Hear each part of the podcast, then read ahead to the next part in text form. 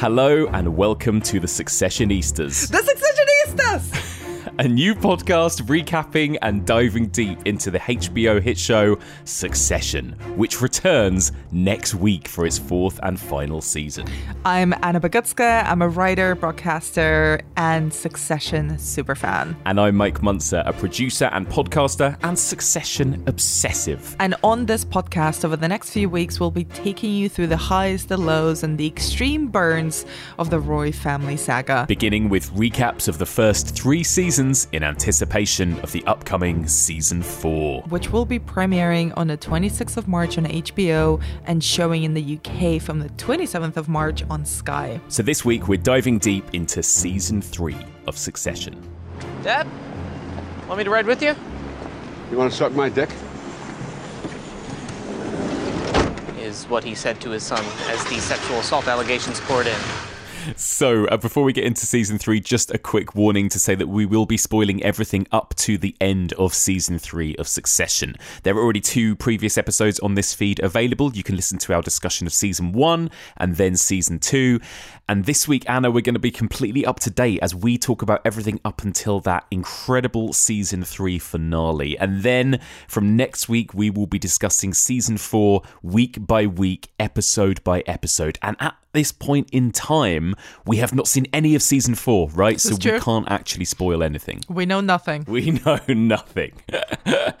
so, oh my god, where do we start? This season, you know, we talked about how season two, Anna, was pretty much one of the most perfect seasons of television there is, and what an stars, incredible no notes. five stars, no notes, and an incredible cliffhanger of a season finale as well. Um, what did you think, especially going back and rewatching season three for this podcast? How did it live up to that kind of cliffhanger ending that we got at the end of two? First thing to mention is that season three, I think, is the moment when Succession went full mainstream. yeah. I think this is when it really became a global phenomenon. It's when mm. every single person was talking about it. It was showing up on every single Hinge profile. It was the thing that everybody universally liked, which is very rare because we do not live in a monoculture anymore. Yeah. There is everyone's tastes and interests are very fragmented. There are so many options, streaming services, linear television, movies, podcasts, whatever, which means that everybody coalescing around one thing is very rare and quite magical when mm. it happens. Mm-hmm. And the anticipation was through the roof when I watched it. And I don't know if did you go to the uh, LFF preview of the first two episodes, Mike? I didn't know, and I was so jealous because it looked amazing. It was it got like a proper premiere at London Film Festival, right? And this is like you say, this is how we mm-hmm. know Succession was elevated to cinema status at this point, right? It got a proper premiere with all of the cast members, and you guys all got to see it on the big screen, right? So that was the moment when, and I remember I, it, I, you know, I bought a ticket. Uh, my friend Rowan Woods had programmed that that strand of uh, of series for the LFF, and she had got that incredible uh, premiere of the season three, and.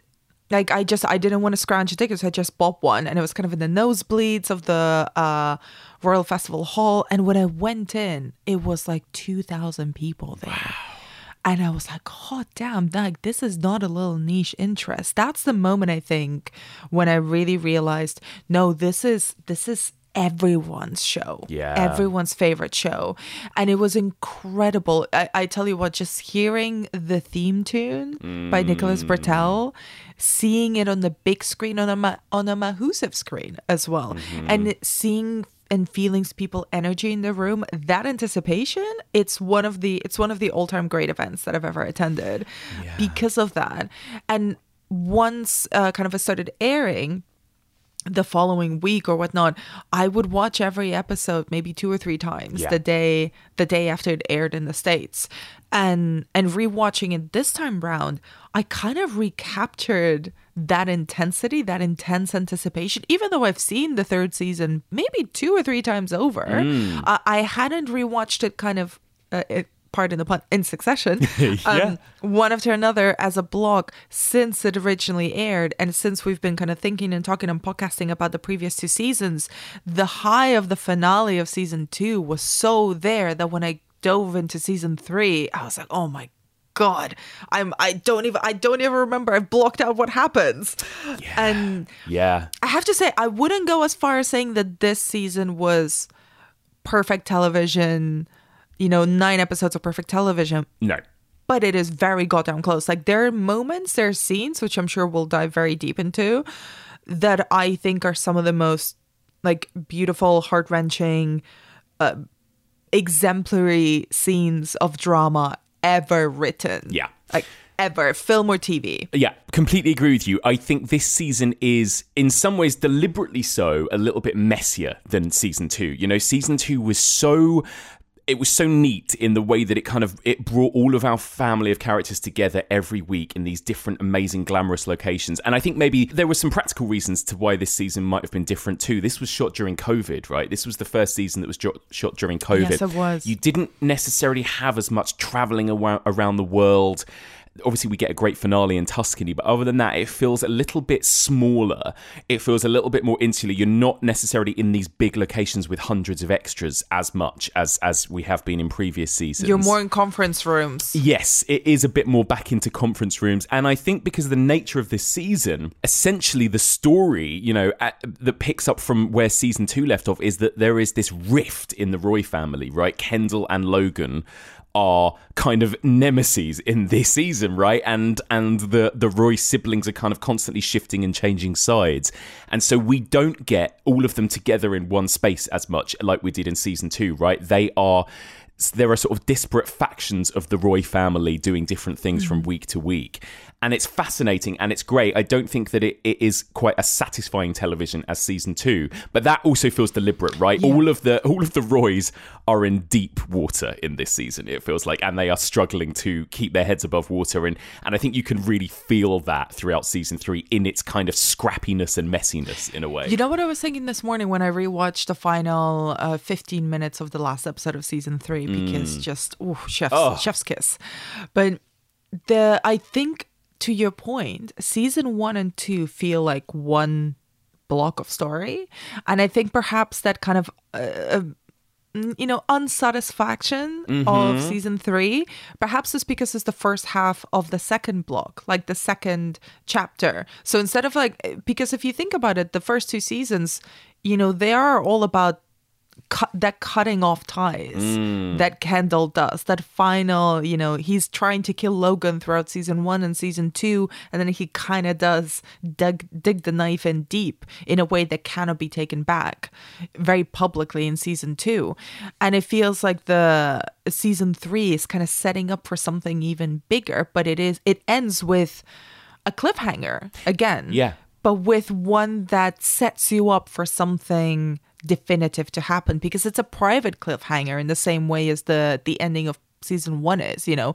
It's between the roy kids and logan. It's not in front of everyone else. So and as far as succession is concerned unless it happens in public and it's inked it does not exist. Right. It's true. It's true. Yeah, I think that's a really interesting point, actually, in the way that the season might be gearing up to something more in season four, because there is also this other thing about succession. It sometimes can feel frustrating, I think, because it feels like it pr- like something some big change is about to happen and then often it doesn't. And i think thematically this works well.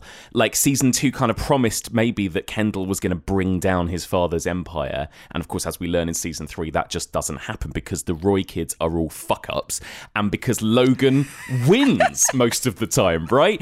Money wins win. logan wins money wins. And and and it's the kind of really harsh devastating truth about this show is that most of the time this rich powerful type white man will win.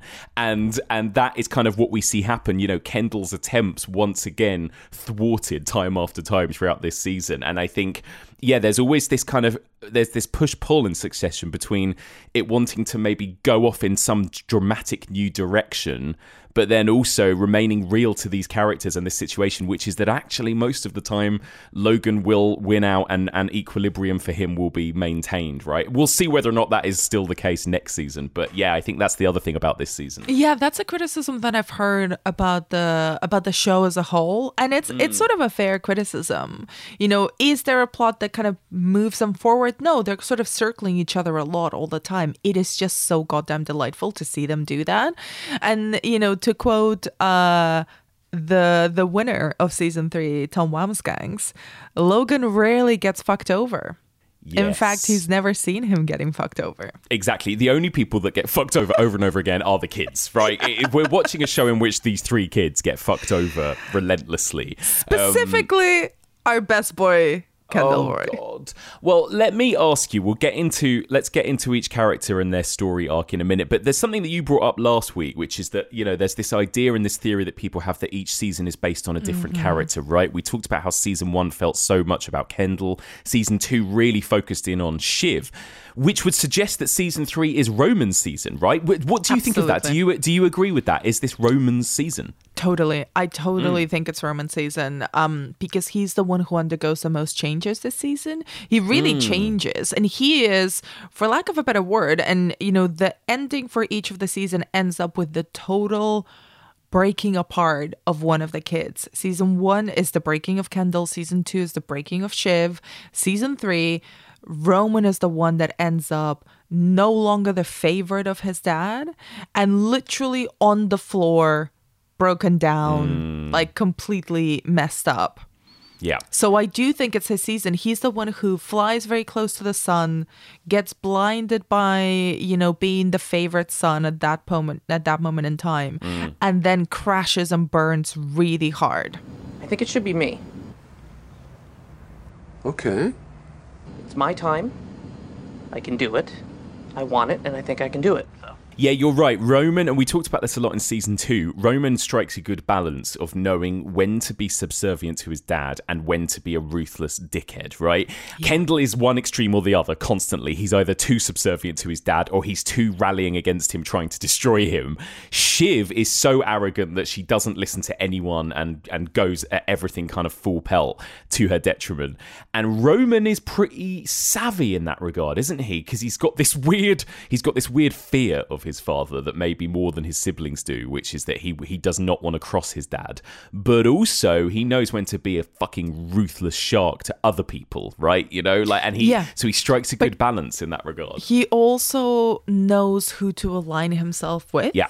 He very savvily, uh, you know, partly possibly 50% motivated by sexual interest and 50% motivated by uh, business acumen. He aligns himself with Gerri Kellman, who is, you know, we'll, we'll get to Gerri uh, later on, but she has been kind of a constant, stable, uh f- source of power at Waystar, right? She doesn't have any real power, but she has kept herself clean and close enough to enjoy the riches and not in the spotlight in the way that could take her down. I think it should be me. But if you don't think I'm ready, maybe a couple of years under the wing of an older uh, hen could, you know, see me crack out of the old egg. All bitterness aside, I do wonder if maybe it isn't Gerri time. Gerri is Gerri is a very smart individual and she mentions this like, you know, even in the first episode, you know, I'm quite a successful person and I remain so by avoiding mess. Yes. and there's so many scenes between the two of them that are not you know the fun flirty ones it's more like roman being mentored by gerri in the art of kind of corporate ruthlessness. And and you know it's these sort of quiet scenes that m- support this theory that this is very much roman season. And you know we might get towards the end about what we think will happen whose season will it be in season four.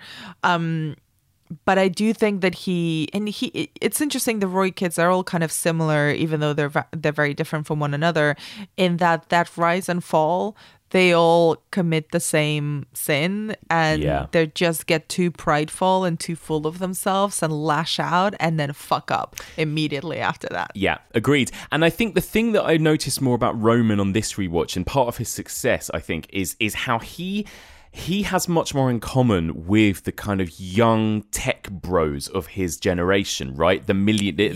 the, the characters we meet a couple of them this series. You know, the the um, Adrien Brody, the Alexander Skarsgård, but even going all the way back to the beginning of season one and like Rob Yang's character, the boss of Yes. Vaulter and and Sandy and Stewy as well. Stewy particularly, like they seem to respect Roman. Roman is more on their wavelength than Kendall or Shiv, right? Because he knows when to be this kind of horrible, almost like frat bro with power, right? Where he's like, and he knows how to speak their language. Where he talks to Alexander Skarsgård's character, and he's like, "Yeah, let's go and piss on my app," and like that's how he wins him over, essentially, right? And like he knows much more about how to communicate with these kind of people and win them over way more than Kendall or Shiv do, right? And and it's and you, I- I feel like yeah, you really see that particularly in season three. He comes into his own because he's got this horrible douchey bro mentality that a lot of the most successful people in this world have, right? So he knows how to schmooze them. He knows how to adapt to the person that he's speaking to. Yeah. And like his little chaos goblin energy actually works for those men in power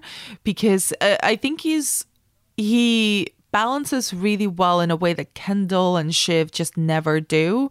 He's never sincere, so he never lets a lot uh he never shows himself. And there's a point later on in the season when he tells Matsson, I'm never telling you any of my weaknesses ever. He's smart in that way. Whether Shiv and Kendall show their show their soft belly a bit too much to people who they should not be trusting, which is dumb business.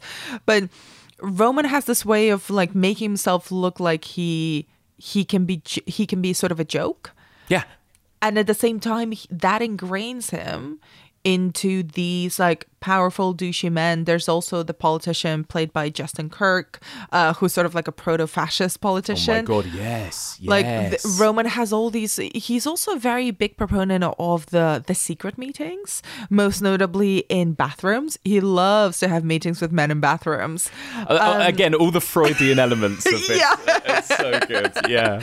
and and like and I think that also kind of he acknowledges, understands, I think instinctively that the type of power that they're trafficking in does not need a boardroom, does not need to be minuted or be above board. And I think Kendall is so obsessed with like this MBA Forbes cover version of himself, vision of himself that and so is Shiv. She Shiv is looking at the profile pieces of herself before thinking of how to actually gain power.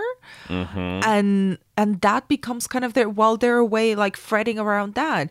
Roman is actually like studying up. His building relationships. He's learning from gerri. He's learning when to keep his mouth shut and when to actually defend the company and his dad. Like he allows a lot of shit to be said but then he has this instinct for what is or isn't a good deal He does, he does, and he and uh, you know his instincts are are scary sometimes, but they're usually right. Like this horrible populist fascist politician, right, who Roman straight away kind of clocks and gets him on his radar because they have this conversation together at a bar, and I, I almost get the feeling Roman kind of is like, oh, this guy's kind of like me. So what's your deal? Most people here want to fuck me or kill me. Oh, wow. How about you?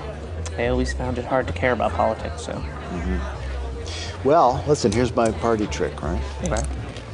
Tell me who your enemy is, and I'll tell you who you are. Okay. Put a pin in that one. Um, I've seen your poll numbers. You're dark horse at it. People are buying your whole. Huh? You better buy it, or I'll send them to the gulag. Oh, okay. Now we're talking. No, no, no, no work camps. You know, like like summer camps. Summer camps, but with beatings. No, no, no, no, no. Shh. Well, this is nice. A couple of cool guys having some disgusting fun. But you know, yeah, that, that, there is this connection, right, that Roman has to this, to these kind of douchey, sociopathic men in this world, and Logan kind It's of his type. and Logan, yeah, it's his type, and Logan kind of respects that too, I think, doesn't he? Because Logan probably has that as well. Um, whereas you're right, Shiv and Kendall are so obsessed with their own image and them trying to be better than all these other people, whether it's morally superior or intellectually superior. Yeah. And I think uh, I definitely before we kind of dive into the characters, I definitely want to mention the something we did not talk about in last episode, and I think is absolutely crucial to the show and to this season quite a lot, and it's the costume design. Yes, yes, yes, yes. Now we teased this at the end of our season two discussion. We didn't have time to cover it, but you have lots of thoughts, right, about the way these characters are Many styled. thoughts. Yeah. So I wanted to ask you. So the costume designer Michelle Matland, I have gone down a little rabbit hole reading about her um strategies and her thoughts on each of the characters. I mean, I think it's very clear, like the personalities of each character are communicated through their clothes. And you know how we spoke in a previous episode about the fact that kind of the interiors and the production design of the of the show is very rich but unwelcoming which is actually like what true wealth looks like. It's not cozy. It like it's the ingredients that are very expensive. It's not you know they're not going to have the big um showy like displays and brands littered around everywhere because that's not what that's not the real that's not the shit that the real wealthy people buy. And i think the same very much applies to the costume design. And and i wanted to ask you kind of how did you feel that the look of the characters changed this season. It's interesting, isn't it? I mean, I don't know if I noticed a massive difference between season two and three. I did notice just like across the three seasons, and one of the things we didn't talk about with season two, I feel like the most obvious change was Shiv from season one to season two, right? You know, like, and I think it's even mentioned in the script in season two, but she gets new hair, she starts wearing kind of these like suits and everything, and like you suddenly, you know, she's at that point she's ingratiating herself into the the Waystar kind of empire, The corporate role. Yeah, Yeah. yeah, yeah, and she gives herself a little corporate makeover compared to when she was this liberal political strategist in season one, right? So, Yes. so that's a really obvious sort of change there in the costumes. But beyond that, I'm not actually sure. You're going to have to explain to me, Anna, you know, what you've noticed in terms of the changes from seasons two to three. I mean, obviously, I love the tension in these characters in what they like to wear and the different types of outfits. You know, I love the way that Kendall goes from occasionally dressed as this kind of corporate fuckboy, right, in these suits, to wearing his, you know, turtleneck jumpers with his big bling So, necklaces. I love his bling, which by the way is not just bling, it is actually an art piece, oh my god. which is created by contemporary artist Rashid Johnson as part of an Anxious Man series. And Jeremy Strong actually has another version of that necklace in real life, engraved with the names and the birth dates of his daughters. Which I think is very sweet and also, you know, art and reality. But one of the things that really came really came out really strongly to me this time round with the whole season is is that is the costume is the changes of everything. So in season two, like you say, Kendall is very much because he's like in between uh, well, in season in season one, after he attempts a coup, he tries the corporate fuckboy look, right? Then season two, he's just a good boy. He's just quiet, head down, you know, simple, uh, simple suits, uh, except for the L to the OG rap. and then in this one, he's kind of off the rails because he's out, he's outside of Waystar Royco, so he tries like all of these very sort of fake trendy, very try hard. It's like someone trying to cosplay Ryan Gosling from Drive, but you know, he's a corporate fuck bro. And like all of it feels wrong and also so ex- so extreme and so kind of tacky in a different way because it's not the it's not the kind of the labels mm-hmm. brand of tackiness it's the sort of i understand what you're going for but it's all too much. And i think it exaggerates his like quite small frame. Yes. like you know the giant necklace the turtlenecks the shiny bomber jackets this sort of like brown and, and green colors and then he gets the buzz cut in the last two episodes. So like there's like it, he seems like he's trying so hard to cling on to something that but he doesn't quite know where he fits and that's why he meanders and then on the other hand shiv who looked unbelievably chic in season two here like frankly one of the things i remember thinking when the show was airing and revisiting it now i'm like her clothes are bad Interesting. like they, they're ill-fitting they're quality clothes but there's always something that's off you know like a bag that really doesn't go with the suit or like Sarah Snook obviously looks incredible, but like the suits and the outfits just fit her a little bit wrong.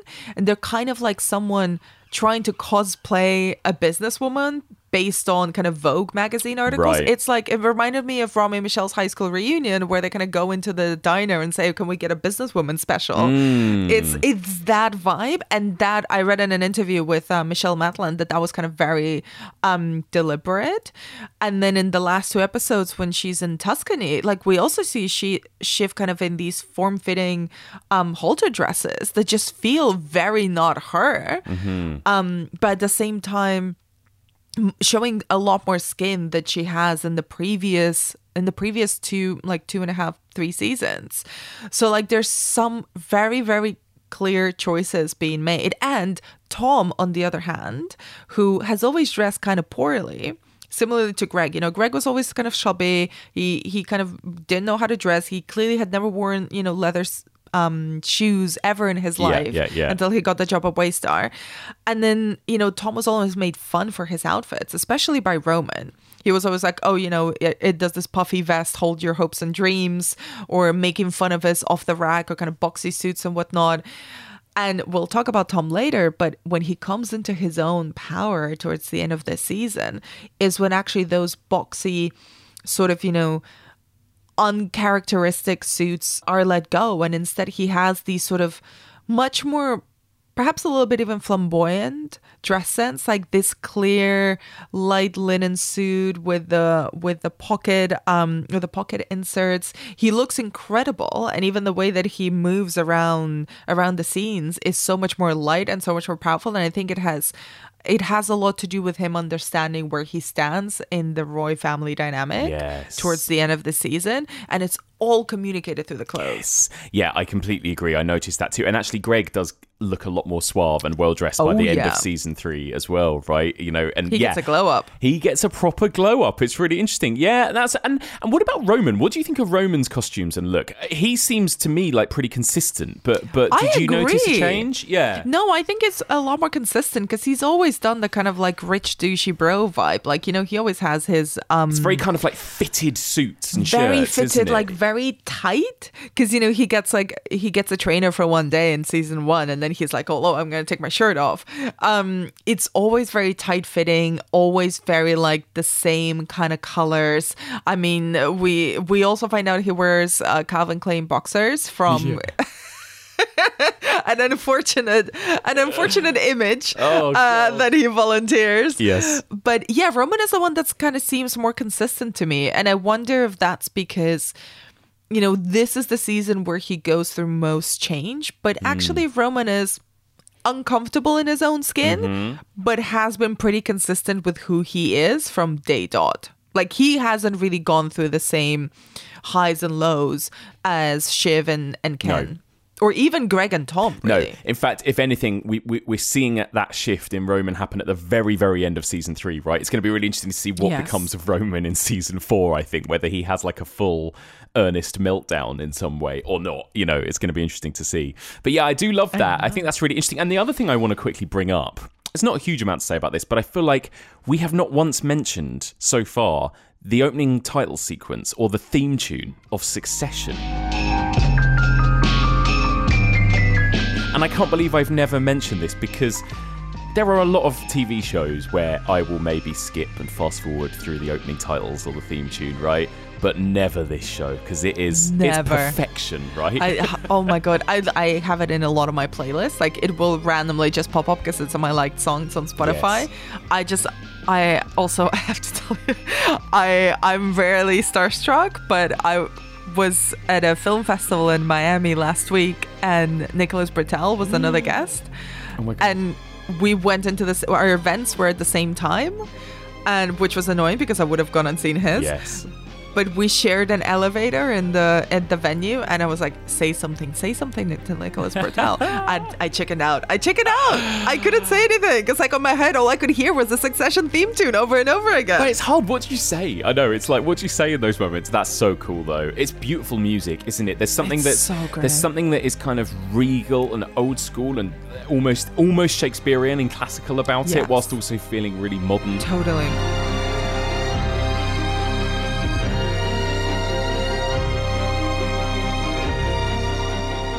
And it's the same with the credit sequence. This kind of like sort of vintagey footage of of, of, of the kids, you know, kind of kids' home movies. All looking quite like um, straight laced and quite sad, right? You know, Yes. these kids kind of not particularly having the best time, even though they're in these glamorous locations, or they're riding on an elephant, or they're playing tennis in this kind of private tennis court, or whatever. And there are sort of subtle changes each each season, right, as well, to the credit sequence and the images we see. That's kind of interesting too. Yes, which which really supports the theory that each season is kind of more uh, more dedicated to one kid Yeah. than another because one of the kids take precedence in the title sequence. But also to mention, you know, I know there's there's someone I know who often complains about the fact that Succession reuses and reforms the the theme tune and kind of uses this as a leitmotif throughout every episode. And to that person, I say, shut up. It's never it's never enough. No, and I think that's I think that's more perfect. versions of the yeah more versions of the theme tune is what I say. Absolutely. Give me a, I love a, a nice recurring motif. You know, I love it. It's Same. great. It's great. Um, excellent. Well, I'm glad we got some of that stuff out the way before we get, we dive into Yes. season three. Five stars, no notes. One of my favorite things ever is to. I think this happens very rarely. It happened with the White Lotus theme tune as Oh well. That as the season goes on, I don't know if you did this, but as the third season was airing, because you got the screeners in advance, Mm. but as this third season was airing, I remember watching it by myself. Uh, and every as the season progressed, I would just like go into a full on dance with the theme tune. Mm. It would just be like uh, a weird solo disco scene in my house Yes. because I, it was just such a jam and it, and it pumped me up so much. Uh, it's it's incredible and also quite goofy. So I I'm it. sure I will be doing that with season four too. Well, I always think of the memes as well, like the, the brilliant one made by my friend Gav Murphy um, that went really viral of Kermit the Frog dancing to Oh, that yeah. Succession tune. So good. yeah, that's genius. That is a stroke of genius. Absolutely genius. Exactly. So, so good. Um, all right. Well, let's get into. we- We've already talked a little bit about the kind of general arc of this season. It, it was Yes. really. And I remember even in the marketing, right, where you had the posters of the Roy family and the kind of line between them. There You was had to this- pick a side. Yeah, picking a side, this, this giant rift. I mean, really, I would say it's more just Kendall versus everyone else, right? Maybe with Greg kind of floating back and forth between them. But Yes. yeah. Yes. Um, but I think that that that is the kind of overall arc. It's it's very much Logan versus Kendall, right, throughout this, and I think this Yes. really interesting dynamic of even though both of them are trying to take each other down, they both have to keep reluctantly working together because even though Kendall is sort of trying to destroy his dad publicly, he doesn't al- want to destroy the company. Yes, he also needs to maintain and save the company because he wants to run it, right? So there are these times when they have to awkwardly come together in order to go up against people like Sandy and Stewy or, uh, you know, Adrien Brody's character, Josh, or whoever, right, in order to save the company because there is still this impending Sandy and Stewy takeover that comes to a head in this season as well, right? So there's all these different weird, snidey dynamics going on throughout the season.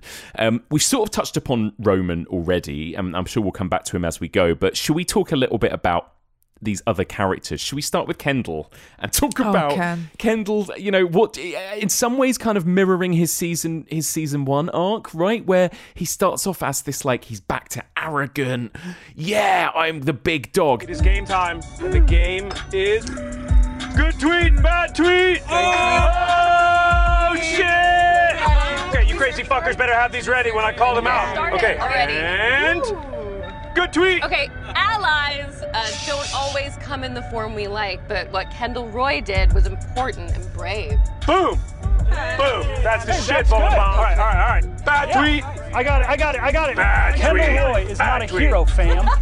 Uh, he's bootleg Ross with a daddy complex. Love it, love it. Okay, okay, okay. I think Kendall, you know, what, I'm like diagnosing a fictional character here uh, with absolutely no um studies or expertise in anything, but having kind of known and struggled with this myself, I think Kendall is having um we see him having a manic episode and we see him having a depressive episode in the same season. Yeah. So when we see him at the start, he is I don't think he's like fully at the top.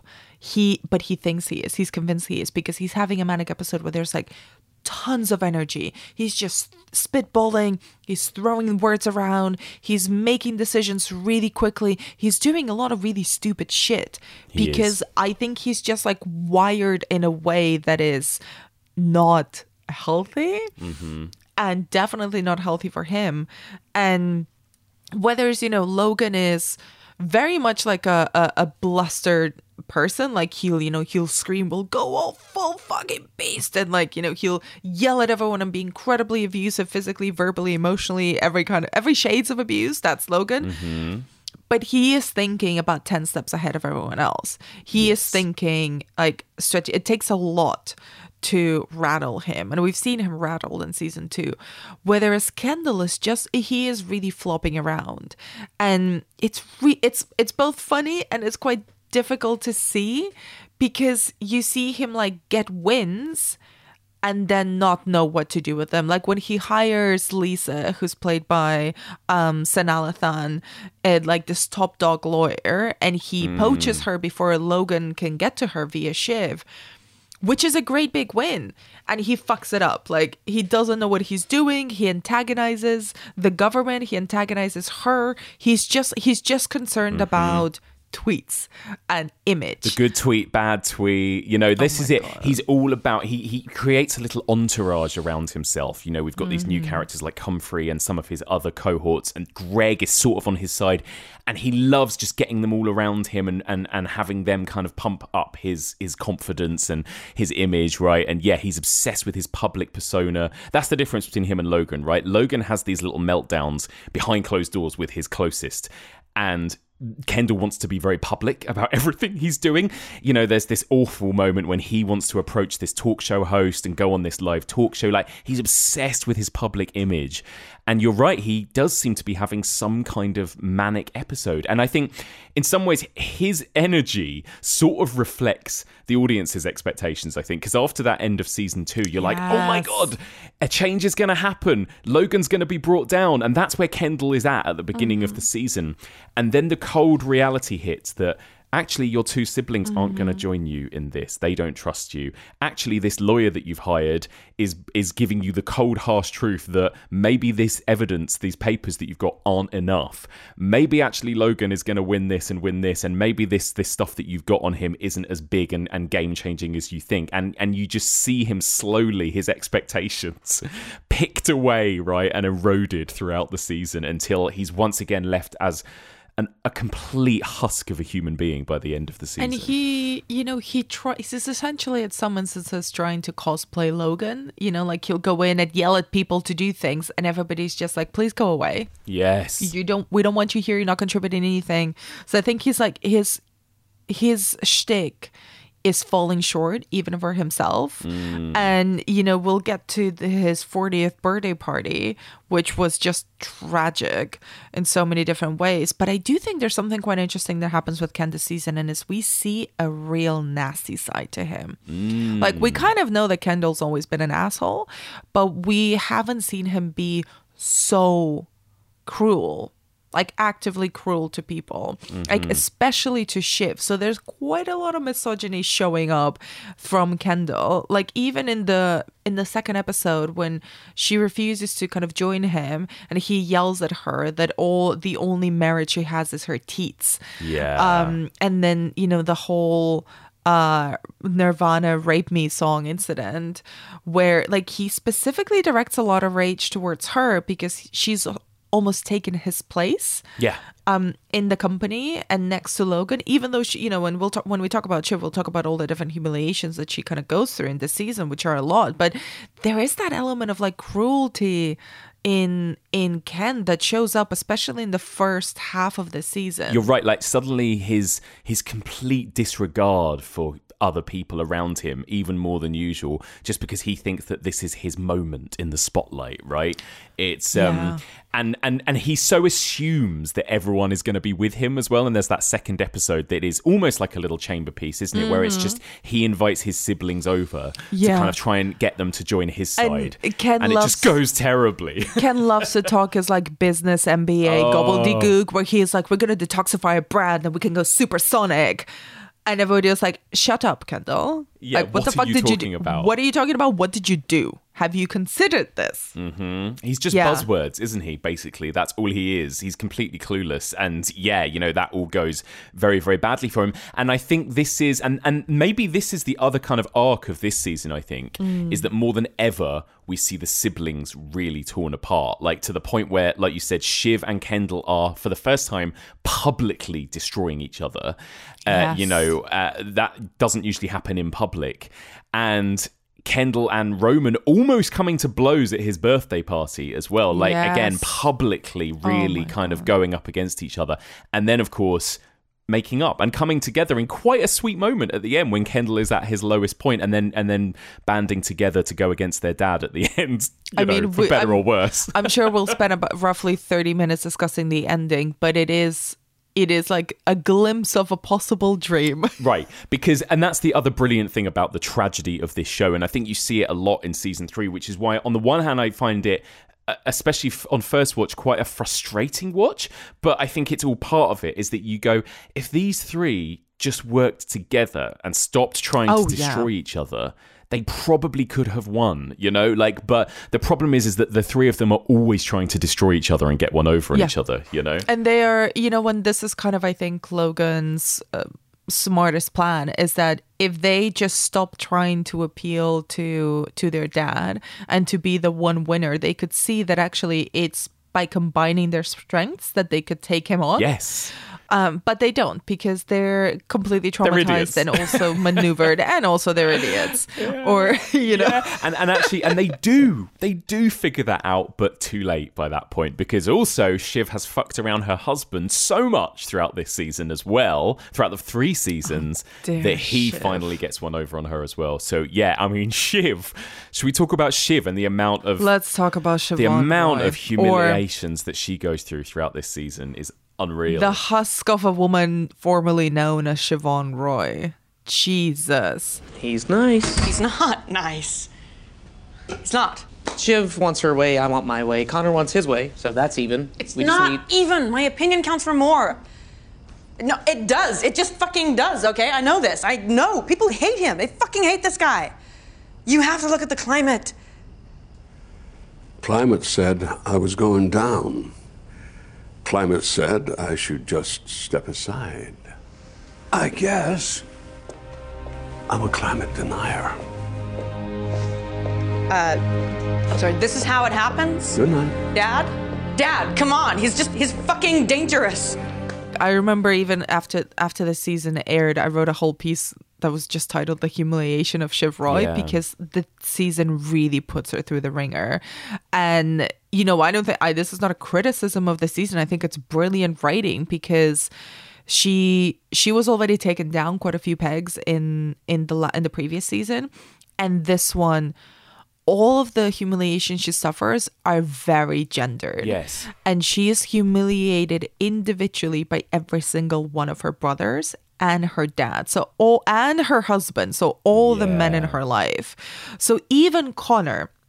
Connor fucking roy the first pancake of the united states literally tells her he doesn't want to deal with her because he will not take a no for an answer or any answer from her. Um, Ken plays Nirvana's Rape Me as she's delivering her first big speech as Waystar, Co- Waystar's president of domestic affairs, which again is such a loaded, made up title. Oh my god, yeah. like she publishes this demeaning aggressive letter about kendall her brothers do not support her so she's out on her own. Like she obviously gets betrayed by tom towards the end. Roman just goes in for her throughout at the end of the season at mm-hmm. kendall's birthday party but also right before that he purposefully isolates her and he creates like this inner circle and constantly negs her reminding her that she's not a part of it Yeah. even the fucking executives like Frank and Carl are complaining to Logan about the fact that she's, you know, peeking in on them or trying to get involved. So she's been like placed in this made up position of power, but has no power at all. And every door she tries keeps shutting in her face. It is devastating to see. Like, you're not really rooting for her, but still, it's devastating because Sarah Snook is like so emotional in those scenes when she's by herself. Yeah, I agree. I think it's hard to watch. Like there are the moments, the rape me moment is really hard to watch where you can't help but feel sorry for Shiv. And also the moment when she poses for the family photo with the fascist Oh, politician God. that she's so against and rightly so she's against, right? And there's a glimmer of her maybe showing a slight moral in that episode when she's like this is not good for the country. This is not good for the world. We shouldn't be supporting this guy just because it might be good for us.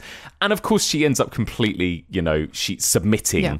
to her father uh, and, and and posing for that photo. And it's such a devastating moment for Shiv you know it's The thing that's so interesting as well about Sarah Snook's performance is, and I really hate to use this word because I think it's deeply rooted in misogyny, but like I think she does this deliberately. There's moments of real shrillness in her performance where she almost like regresses to like being a, a much like a girl, Right. When especially with Mencken in that in that chamber piece scene when they're electing the future president of the United States, and she goes literally almost taps her foot on the floor like a child having a tantrum, be like, "But my opinion counts for more. It just does." Yes. And everyone around her just like rolls their eyes, basically. Do you think it's like you, I remember there were some criticisms during season three that the character of Shiv was actually not written as well as some of the others.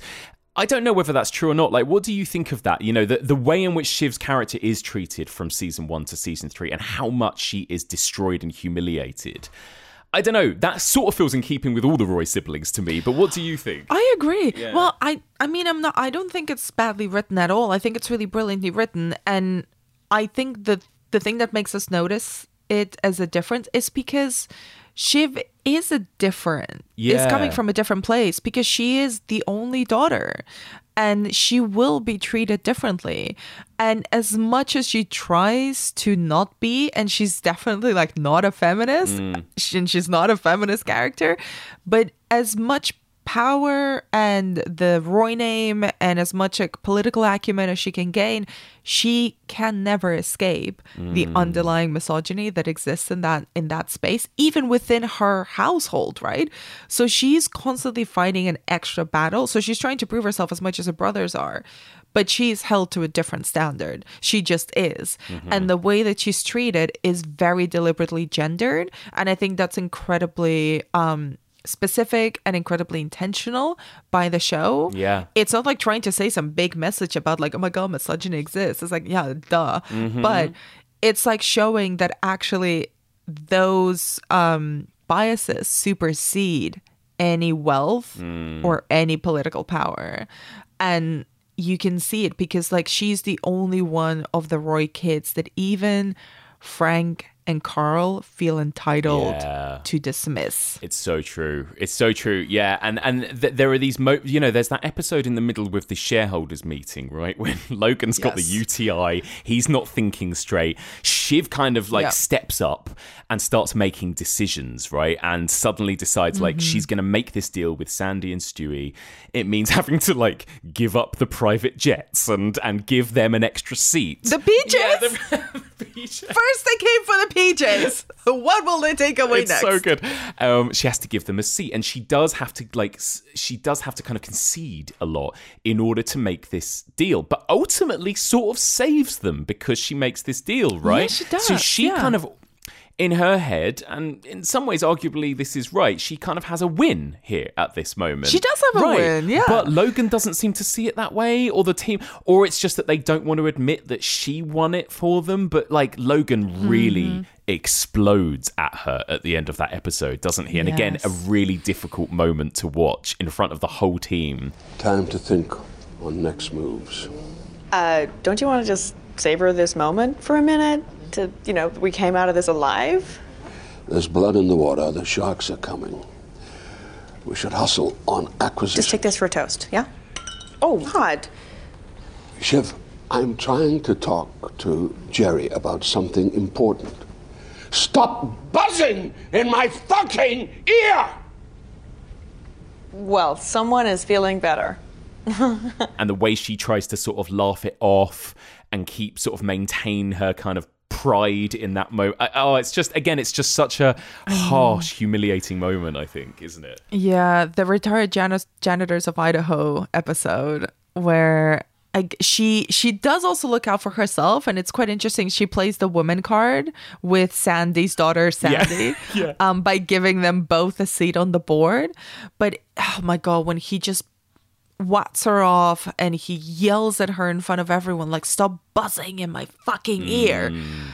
And she just has to like go away with her tail between her legs even though she's just literally made the deal that saved the company it's really really humiliating. And i picked up on a detail in, in that particular episode where even as they're you know they're playing these corporate videos of you know executives and the roys talking to the shareholders and even shiv's video gets interrupted for something else. Like it mm. gets cut off as soon as she starts speaking. And it's just Wow. like it's those tiny little details in the background of succession that you pick up when you watch it like a thousand times. Yes. and it's it's like everything she does will get thwarted So she has a real bad season. She struggles with with with Logan over and over again, and with her relationship with Kendall. And again, she's vicious too because she obviously like responds to Kendall's uh, kind of humiliating her with this kind of Yes. And in in the family's eyes, she really crosses a line here, right, where she writes an open letter publicly she about makes it public yeah about her brother's struggles with addiction, with his mental health, with everything else, right? And really digs personally into Kendall publicly. And that really gives Kendall a, a sort of his his first kind of like dip, right? His first sort of depressed episode almost where he kind of melts down backstage before going on this um, live talk show and can't go through with it after reading this letter.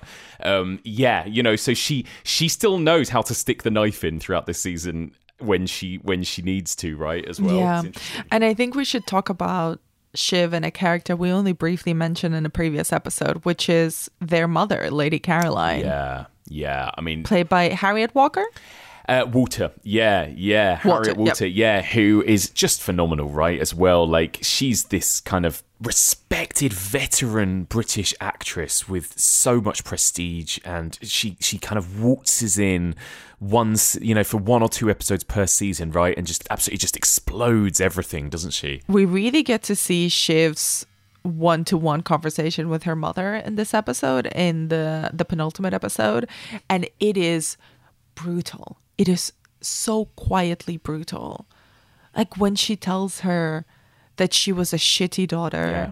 and that she's it's good that she's not going to have children that caroline re- regrets having I should have children, had that she could have had dogs. Holy sh- Truth is, I probably should never have had children. You've made the right decision. Some people just aren't made to be mothers. I should have had dogs. Evil. fucking evil. hell. I know. Fucking hell. And then she's the reason that the children she betrays her children at the end, right? She screws them over. Yeah. You know, they are this series ends with these three kids being fucked by their parents, right? every which way Every which way. and you can just like see that coldness in Shiv. Yeah. But it's also so raw because like there's you know the people who will be able to hurt you the most are your parents.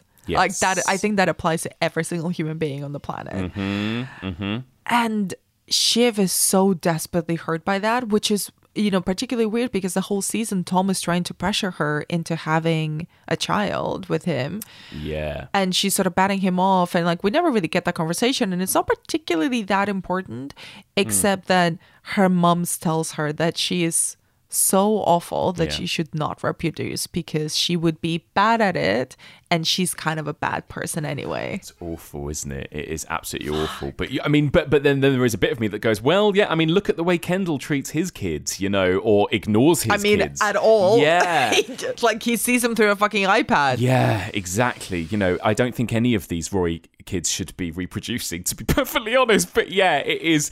It's it's such a hard scene to watch. It's devastating, and and maybe we should talk a bit about Tom and her marriage with Tom now as well, because. Tom, bless him, is is also at his lowest point. I mean, this is the thing about this season is it feels like a lot of the characters are sort of at their lowest points, and Tom is just the sponge of shame yeah, Tom is the sponge of shame. He's the Christmas tree in which everyone is hanging their all their little crimes. career Yeah, cancer. the career cancer. he and he accepts it, right? This is a really interesting thing about Tom, and he made some good decisions ultimately, right, in this season. But he basically decides, I'm going to take the fall for everything. I'm just going to suck it up and be the person that goes to jail, be the face of this, and I'm going to tell Logan that I'm going to take the fall for him and go to prison for him. And, uh, he, he spends the first half of the season basically doesn't he just like absolutely um, in a state of ultimate kind of sort of depression knowing that he's going to prison he's reading up about prison food and like he has a binder Yeah, about different prisons. He's training so that his like sophisticated palate can accept the tasteless prison food by going to like local diners. And he knows that Shiv basically doesn't care that he's going to prison. Like Shiv kind of embraces it, you know, and like no, It takes he- him the whole season though Mm, to mhm. kind of embrace and realize the fact that Shiv doesn't have him top of mind. Yeah. And I find it really like I was watching, obviously knowing what happens at the end of the season. I was watching Tom more carefully on this rewatch, mm.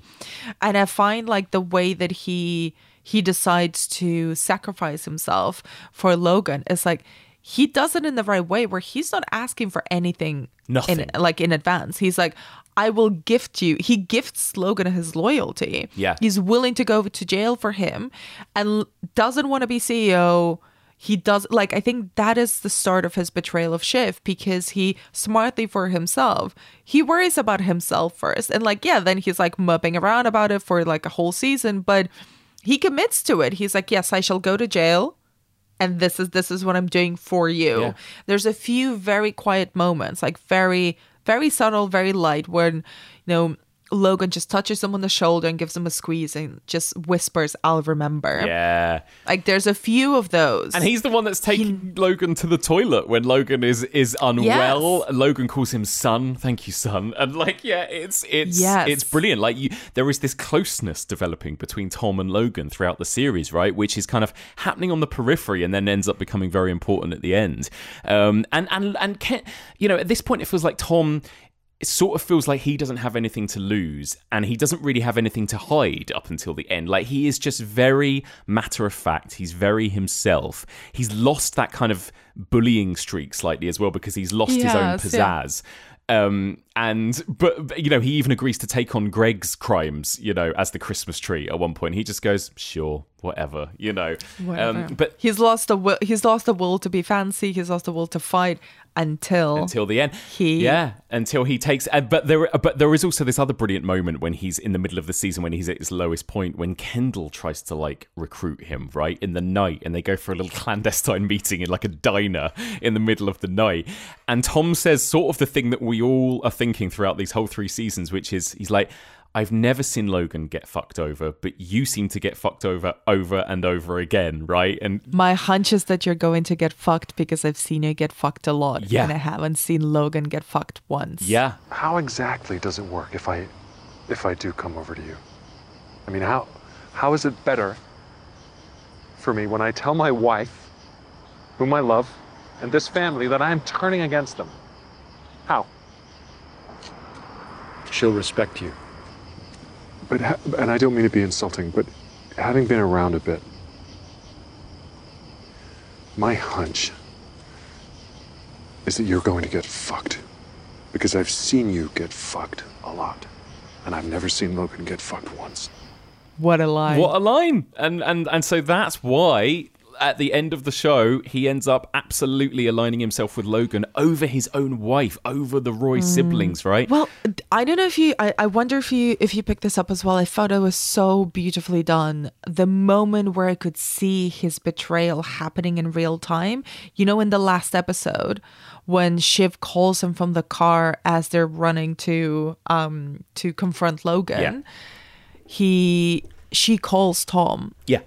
And the first thing he asks her is, What about me, Shiv? And she's like, Yeah, yeah, we'll sort it out. We'll sort it out. Yeah. I think that's when he's like, Okay. She's not even she's not thinking go- about me. No. she's not even thinking about me. No. I need to look out for myself. And I he- have leverage now. And he uses it to, he uses that fact to his advantage that like she does not even consider me a threat. She would never in a million years think that I would do this to her, right? And and it's true. She doesn't. Tom is like a footnote to her throughout this whole season. Yeah. Like she barely thinks about him and, and talks to him and gives him the time of day, right? And uh, he uses that to his advantage at the end. Well, can we talk as well about their? I mean, we we talked about their relationship, but their the romantic side of their relationship. Oh God, Uh, the the, Which- the dirty talk. I mean, I don't think that's what he meant by dirty talk, but I don't think anybody wants to hear from their like spouse.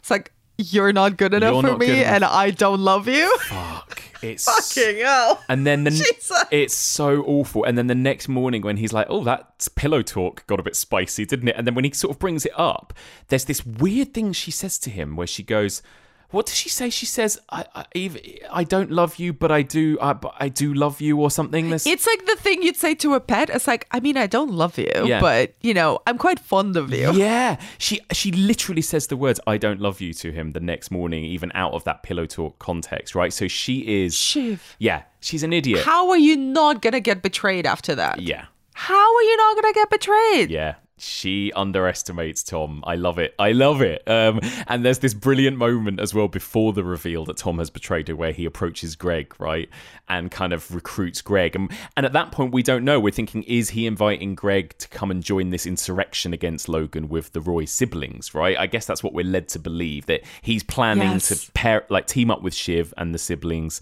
and bring down Logan. And he's like, "Do you want to make. But not really. But not really. When he says, "Do you want to make a deal with the devil and join me?" You Oh. Know, it's great. Who has ever looked after you in this fucking family? All right. Well, in terms of where I could be getting to if I were to come with, You could be heading away from the endless middle and towards the bottom of the top. the bottom of the top. Listen, I have, I have things to do. Um, do you want a deal with the devil? What am I going to do with a soul, anyways? Souls are boring. Boo, souls. It's so good. It's like it's a misdirect because we think that he's aligning himself with Shiv, but actually he's already clearly decided to align himself with Logan. It's great. And he's bringing he's bringing Greg, his sporus, Mm, um, with him, his castrated wife. and actually, Greg, why don't we talk about Greg now? Because I do think, unfortunately, maybe the character of Greg and his arc is the one weak link in this season. Writing wise, I, I don't think it's as strong as everything else. I, I feel like they don't quite know what to do with Greg and they're sort of treading water with him.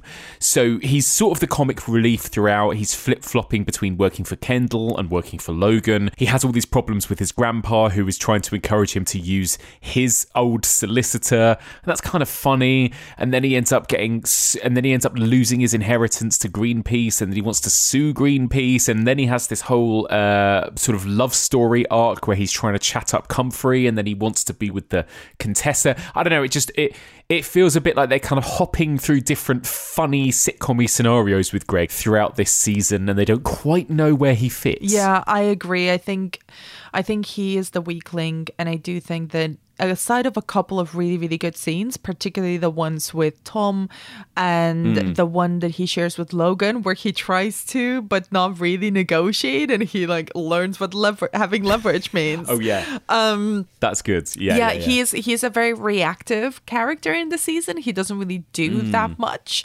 Um, he is sort of you know not as Machiavellian as people give him credit for. He is like sort of smart, and I guess the only other thing that drives him this season is like trying to ask Comfrey out for a date, and then debating between Comfrey and the Contessa in the last few episodes. So he's very much in that comic relief, you know, being picked upon, but more comfortable with his money and his status now. Mm, I know. Yeah, it's interesting. And again, I'm I'm really intrigued to see what's going to happen with Greg next season.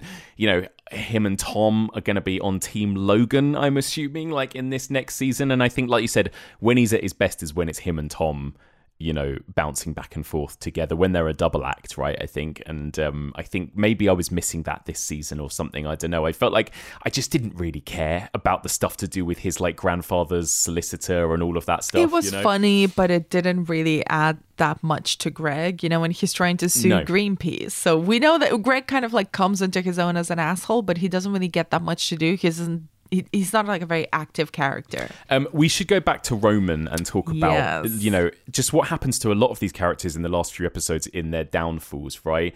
Roman is really riding high up until a moment in which he accidentally sends the wrong message to the wrong person, right? Sends a dick pic meant for Gerri to his dad in one fell swoop, dist- like destroying his uh, position of favorite son with his father, exposing his illicit activities with Gerri. Very one sided, I might add. Uh, Multiple times he's harassing her, and she's gently but firmly like shutting him down, and he just will not take a no for an answer. And kind of isolating himself once more. Are you a sicko? What is this? Uh, Why do you send them? It's just, you know, it's like, here's my dick. Oh, what? Like, uh, fuck you? People just send each other pics of their dicks. People send each other pics of their dicks. But why?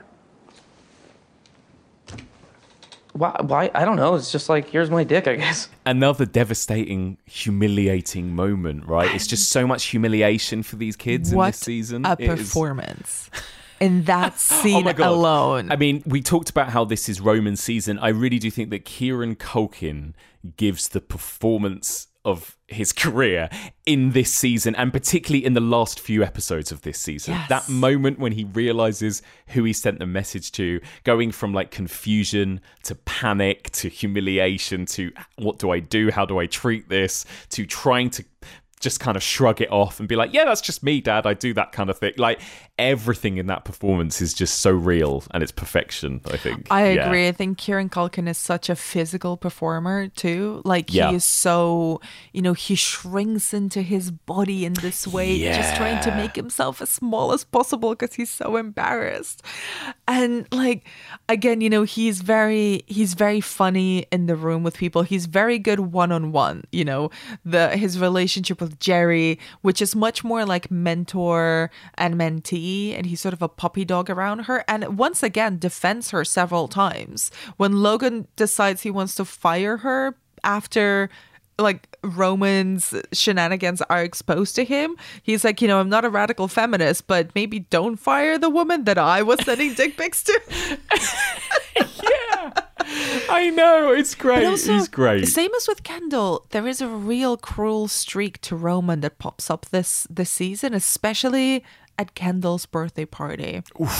Yes, he is feeling like king of the castle in that episode at, at Kendall's party, right? Because he's making this deal with Alexander Skarsgård's character. He's kind of his dad's favorite at this point in the season, and Kendall as the the enemy of his dad. This is the this is the moment, right, when Logan decides to finally get rid of him once and for all. Sends him a birthday card that just says "cash out and fuck off," Yeah. with an offer to basically buy Kendall out for two billion.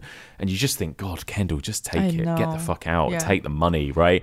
Um, and Roman takes such glee in kind of delivering this to Kendall, and yeah, you're right, like absolutely pushes Kendall to his absolute limit in this episode, and then he? literally pushes him over. He doesn't hit him. He sort of taps him on the shoulder, but Ken is so downtrodden at that point and so down that he keels over and Roman just laughs at him. And he also absolutely demolishes Shiv. You know, he makes fun of her of the Shiv dance, iconic, by the way. Iconic. Um, but and then just talks her down so harshly, saying all the things that she's afraid of hearing. You know that the this boys' club is just getting together and doing the real business behind her back. That nobody takes her seriously. Then dad doesn't really listen to her, doesn't care about her. Like that she's um she's just being a busybody and not actually doing the business. That she, even if no matter how capable or how much she wants it, she never will be able to get in those rooms because they're reserved for men only.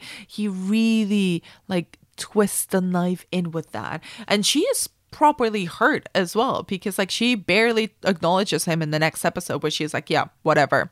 whatever you say, don't care, not listening. The- yeah. And you know, and she also did cross the line with um with Roman beforehand, like very early on in the season, and he seems to have like held on to that when he That's when he right. really gets into her in the in the birthday party episode. Well, this is it. This is where you really feel like the, the, the kind of main crux of this season is these siblings really destroying each other, right? When they should be coming together, which they finally learn at the end. But yeah, it is. It's hard to watch just how brutal they all are to each other in that episode. And poor Kendall, like this is, you know, this is the moment when he really melts down, doesn't he? His mm. birthday party that he wants to be this amazing, cool thing that he's going to invite everyone to. He's planning this performance on stage at the end. And he again you see his spirit slowly and slowly get destroyed throughout this party and and it all culminates in this moment when he's got this pile of presents that he doesn't give a shit about. His girlfriend is giving him a watch, and he's like, "What? Which what am I going to do with this? This means Yeah. nothing. I have a watch. All he wants is to find the presents from his children because his children made him something, right? And he, he can't find it, and he it just absolutely destroys him. There's just that that that realization, I think, isn't there, that his life is just empty. Like he has nothing. He doesn't have any real friends. Mm. All these people who turned up to his party couldn't care less about him. His his siblings don't really like him or have any respect for him at this point. And he has no relationship with his own kids, and he's just like it. He really hits like rock bottom at this moment in time, doesn't he? I think, and then we the, the following episode we get the swimming the swimming pool moment as well. So he's Yeah. really at his lowest point here. Yeah, which is you know it's incredibly uh, earnestly performed by by Jeremy Strong. But there's also this thing that Ken says. He says it several times, and specifically at this uh, at the party scene where he tells Roman and Shiv that they're not real people. yeah. Did you come here to see me at all? You didn't, did you, Shiv? Well, look, we haven't been getting along that great lately, so what do you think? Surprise? Gojo was my idea. you stole my idea. you stole my idea. What are you, fucking six? Dude, you lost. No big deal. No need to cry about it. You lost. You're a bunch of stuck up cunts who can't fucking bear to see me win. That's it. That's all this is. You're not a real person. You know that? You're not a real person. You're not real. Come on. Why don't you hit me, maybe? Come on, shitty Jesus. You know you want to. Just fucking hit me. Do it. I'm not a real person.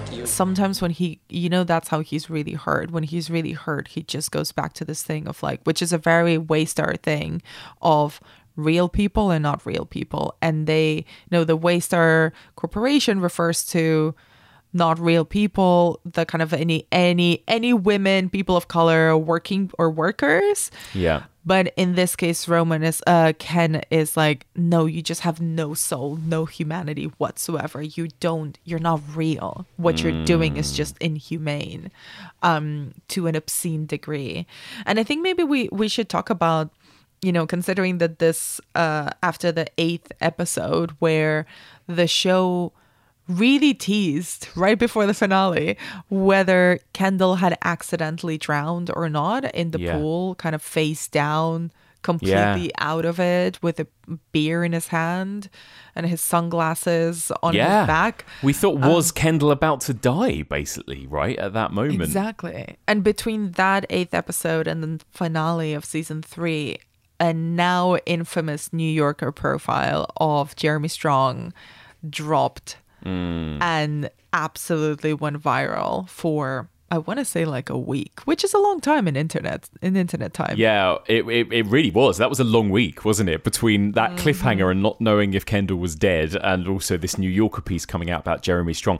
Yeah, what did you think of that piece? I reread it again this morning, and you know, it really goes into such detail about Jeremy Strong. There are parallels, it feels like, that the article draws between Jeremy Strong and Kendall, right? That he's this hmm. guy who takes himself very very seriously as an actor he almost goes kind of method actor in in his in his oh, approach Oh, extreme method. right Yeah. his heroes are people like Daniel Day Lewis and Robert De Niro and Al Pacino and Dustin Hoffman and the, the the sort of thrust of the of the, the the piece at the beginning is about how he just kept failing in his career over and over again and how that like built him into this person with these slightly sad eyes who takes himself very very seriously on set right? And it's a really interesting piece what what do you make of it That's really interesting that you bring that up because I kind of had a slightly different read on it. I remember reading it at the time and thinking, wow, this is such a a fascinating kind of unglitzy portrait of someone who is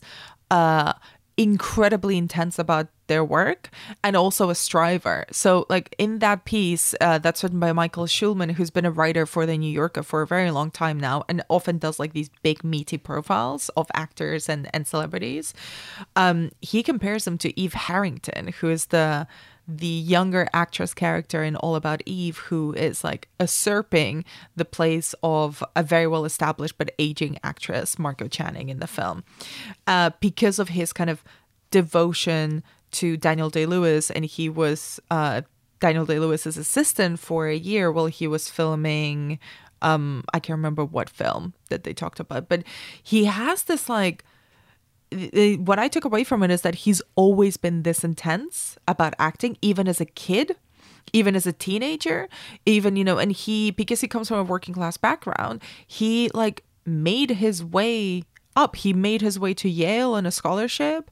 He then like just as he says in the piece wrote letters to people to get like a recommendation letter from DreamWorks to get into Yale, to get on set close to actors he admired, to Mm. work in, you know, work on projects that he that would put him close in close proximity to like people he whose work he wanted to observe and stuff. And he constantly worked, but he was, you know, as he uh, as the writer puts him in like a really amazing but really brutal line. Uh, Schulman writes that he has the hand dog face of someone who wasn't destined for stardom, which is like he is a character actor and in the in the decade of you know he compares him to Chris Evans because Jeremy Strong went to the same high school as Chris Evans' sister, older sister.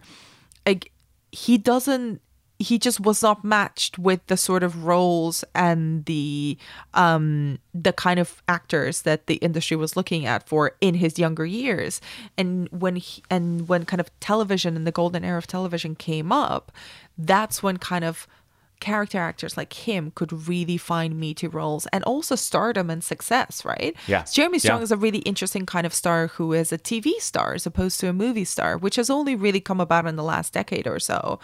And he is so intense. And I think kind of what was interesting about the reaction to that piece is the New Yorker is like world renowned for their like proofing and their fact checking and the quality of their reporting and the writing, right? So nothing in that piece is untrue. But there is also this culture right now in entertainment writing and celebrity profiling in particular where everything is PR to such an extreme degree that when you know you read or see something that isn't fitting into a fluffier formula, you're almost taken aback. Like it seems like a criticism, even when it isn't. I don't think it's a criticism. I don't think he comes off either. Ba- I don't think he comes off particularly badly uh, or particularly well. He just comes off as someone who's very intense, very interesting, and very interested in his work. And also, this like detail that I found very amusing of him like being very into clothes and like high-end clothes even when he was absolutely poor and had like no money and was like living on Michelle Williams couch and stuff. Yeah, but he had like two Gucci sweaters, and that was it, kind of thing. Yeah, and like yeah, that's yeah. what he wore. And I was there's a really great uh, interview with Michael Schulman, the writer, on the Long Form podcast, which I listen to a lot, where he talks about extensively about this profile and the fact that like he spent so much time and it, it comes through in the piece he spent like six months working on this piece Oh yeah, it really Like, comes through. Yeah. Yeah. It's not like this, you know, half an hour interviews that we get in this country. It's like, no, you're going to spend six months in different locations, in different situations. You're going to his house, you're going to meet, talk to everyone who knows him, who's worked with him. You're going to talk to his wife, meet his children. Like, there is an incredible amount of depth in there. And what's really interesting to me, also as someone who does not come from anything even remotely close to the industry I now work in, there is a there is a judgmental reaction to strivers, and there was a response to uh, this piece in the New York Times called like in defense of Jeremy Strong and all the strivers who have no chill, with which I strongly identify as a striver Right, yeah, with yeah. no chill, where it's like he is such an ambitious person as an actor, and like it really came through this thing that the way he wanted to work really wasn't given to him until Succession. And he was going to take it super fucking seriously.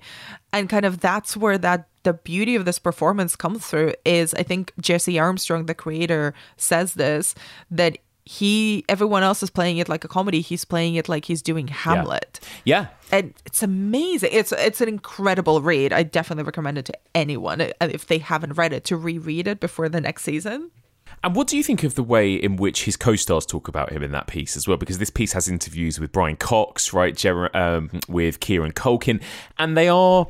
It's interesting, isn't it? I, you know, they're not rude about him, but I feel I do feel like there's a bit of subtext there to say maybe he is difficult to work with. You know, uh, you know that Brian Cox says something like, um, Brian Cox almost sounds concerned about him more than anything. He sort of says the the method acting it's a cost to himself that worries me. I just feel that he has to be kinder to himself and therefore has to be a bit kinder to everybody else. Um, which is interesting, right? And then and then uh, Kieran Culkin said uh, that the way that they approach acting is kind of different, you know, and that uh, that that Jeremy Strong approaches everything like it's a battle. Kieran Culkin said, This isn't a battle, this is a dance. And he says, you know, his approach, it might be something that helps him, it doesn't really help me. So I feel like they are. Maybe they find it frustrating, you know? It's- not surprising because I imagine, and there's been a lot of discourse about kind of method acting and kind of how far it can be pushed and whether it's, you know, kind or even, you know, acceptable for the co stars and the co workers of the actors who want to go so intensely method. What I thought about hmm. those quotations is that they came off as like kind and loving, but also, you know, not bullshit. They weren't bullshit. They were saying kind of it is it is kind of annoying. It can be annoying, it can be intense. You worry about this person and also you because you have differing methods, you kind of think, well, I don't need this, then why do you need this?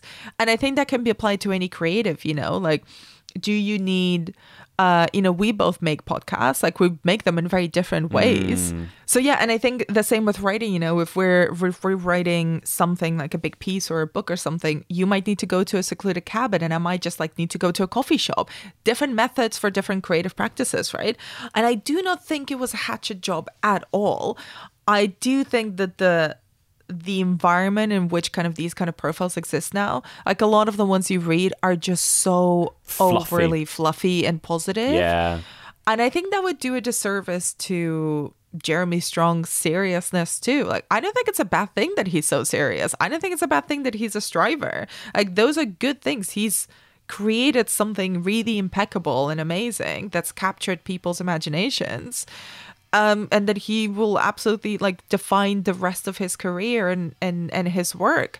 I do I do know you know he's commented on this that he thought it was a hatchet job, which I do find quite sad. But Yeah, there's a there's a, Hollywood uh, Reporter article in which he says it was 15 minutes of shame that profile, right? Yeah. Which is, yeah, I, I sort of agree with you. Like, I I don't think it's as strong as that as to say it's a hatchet job at all. I think that that that article, like you said, it presents the facts and it paints a picture of this guy, and then people can make their own mind up on him based on that. I think, right? Yeah. And uh, you're right. You know, he's he's as long as he's not as long as he's not hurting other human beings in what he does.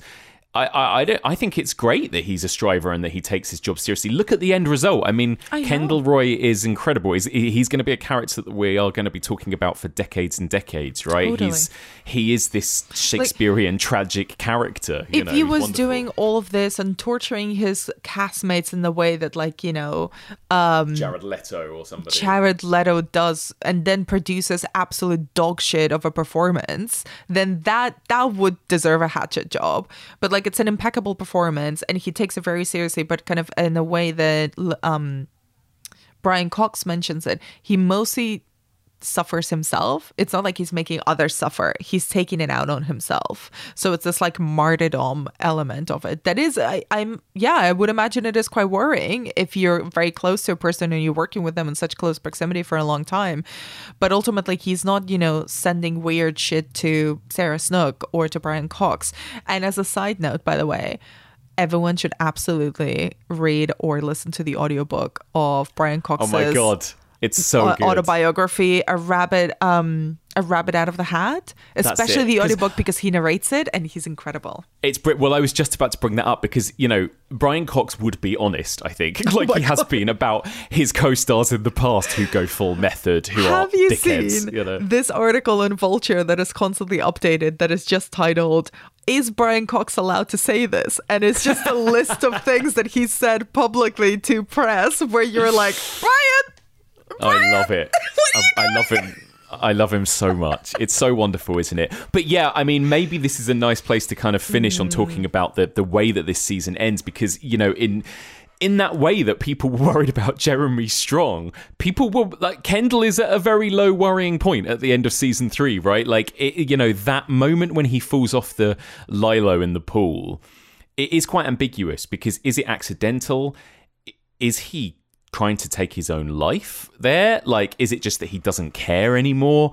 Um, is he going to die? Is he not? There were so many questions after that penultimate episode ended, right? what do you think? I think maybe he had given up. Like, I think maybe he was at the point where he he fell and he just let himself go. Like the the Yeah. the.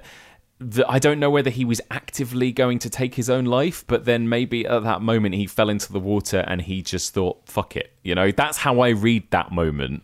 Um, what about you? I I agree with you, Mike. I think I think that's that's exactly what I think. I don't think he was actively trying to commit suicide, Yeah. but I do think that he just did not have the the desire, the will to fight back if it happens. And it's so sad because at that exact moment, his son is right there too. Like, Oh, not even his kids can help him get out of this moment that he's in, out of this episode.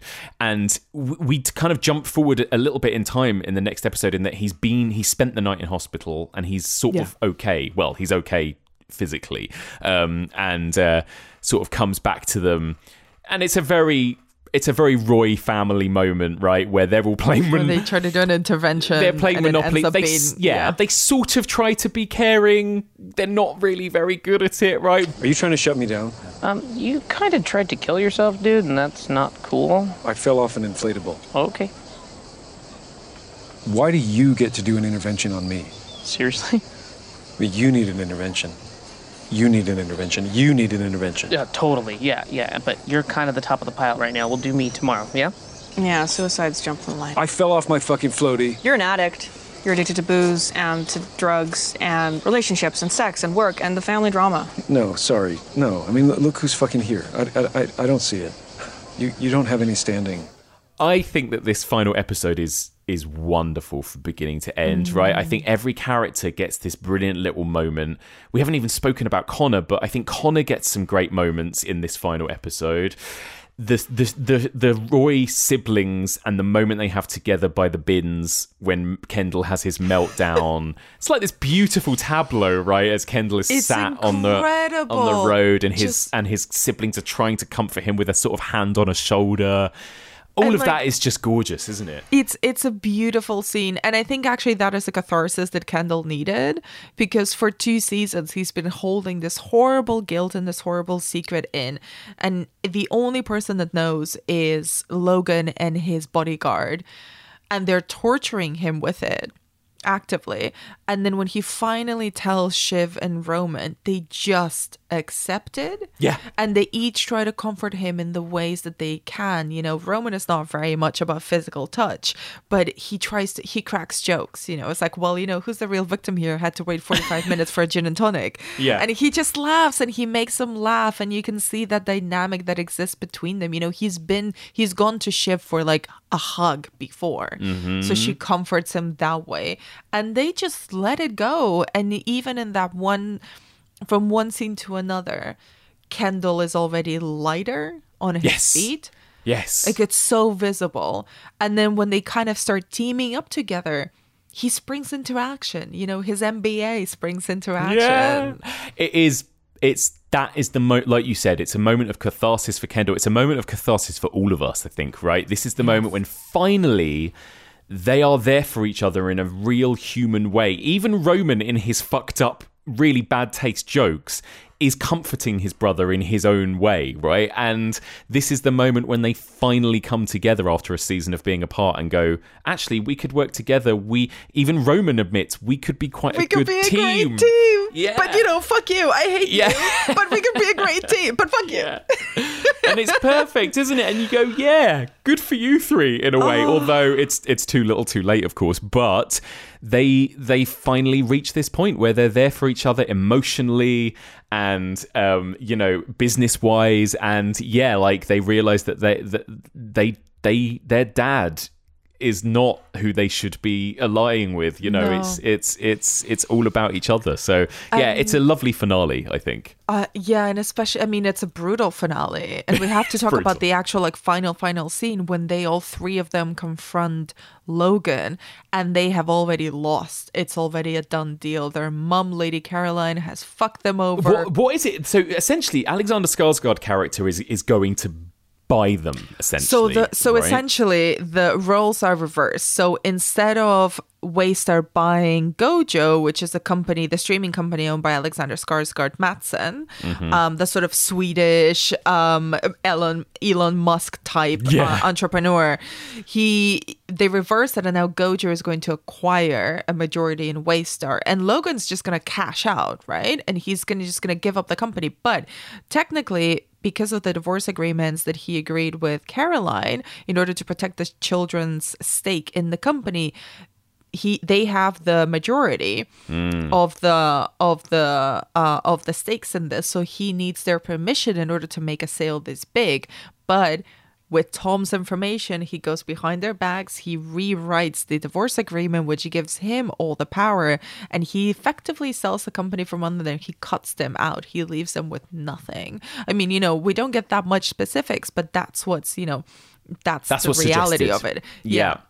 Absolutely, yeah. We we see the three of them really like th- for the first time. I think like absolute sheer terror and panic in Roman's eyes and Shiv's eyes, particularly. Right, And in it's that- really interesting that Kendall is the one that's like more sober through this. He's the one who's like, well, you know, it's one more thing. He's already he already kind of requested being let out. Yeah. And Logan didn't want to give him that. He wanted to continue like having them there as his dog to kick. Hmm. Shiv is absolutely in shock. And I watched this interview with Matthew Macfadyen who said that she looked like she was um like about to cry and about to puke and also about to like kill someone all at the same time. yes, And Perfectly and put. Roman is the one who literally has a physical and total breakdown because he goes from person to person, like even to his dad being like, "You can't do this because because love," and he's like, "Fuck off." then he goes to Gerri, and Gerri oh delivers the honestly great life advice the business school of gerri kellman how does this serve my interest? I am here to serve the interests of the company and my own interests and roman's face is just pure devastation and he like he ends up on the floor just crumbled. Mm-hmm. and that I also read that that was like um that essentially parallels the scene in the on the bins Yeah. where Kendall is on the floor and they put a, a, a hand on his shoulders and Ken does the same to Roman and it's like this beautiful parallel of the siblings finally kind of banding together even in a shitstorm yeah. and that's when we get this can we can we just can we just appreciate the moment when we just there's a cut to the door and we see Logan exiting the door and from one side Tom in his beautiful cream colored linen suit comes Mhm. out and Logan just puts his arm on his shoulder and says good job Oh, it's like something out of The Godfather, isn't it? I, I think it's it's no Oh my God. it's no coincidence that we're in Italy through this because I really do feel like I'm watching some sort of Godfather, uh, you know, opus in this episode, and it is just beautiful that And moment. also, can we just like the stakes for next season, right? For the season that's about to start next week, is that Siobhan is the only one who has seen this. Tom doesn't know that she knows. Her brothers don't know what's happened. They're still in shock. Logan doesn't know that she knows. So, what she's going to do with this bomb of information. And the whole season ends on Sarah Snook's face as Siobhan Roy when Tom touches her and she flinches, Mhm. but she knows she everything is tense in her face and her body language, but she knows she like this this information is like a bomb. She cannot react in the moment. And what does it actually mean for these three? Like, are they actually going to have no money? Like, what does it mean now that they've been cut off? We don't really know. I mean, it can't be that they. They're still going to be wealthy as fuck, right? Uh, it's just that they're not going to have any power. Maybe I don't know. Like, So I definitely don't know. I mean, maybe this is like a good point of like talking about what we think might happen in season four.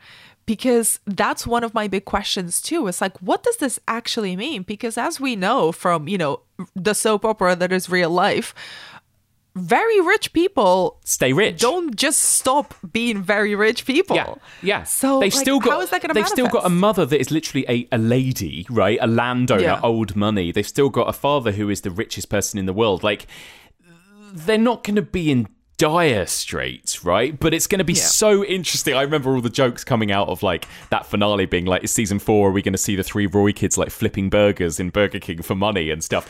I mean, I somehow don't think that's going to be the case, but I just can't wait to see.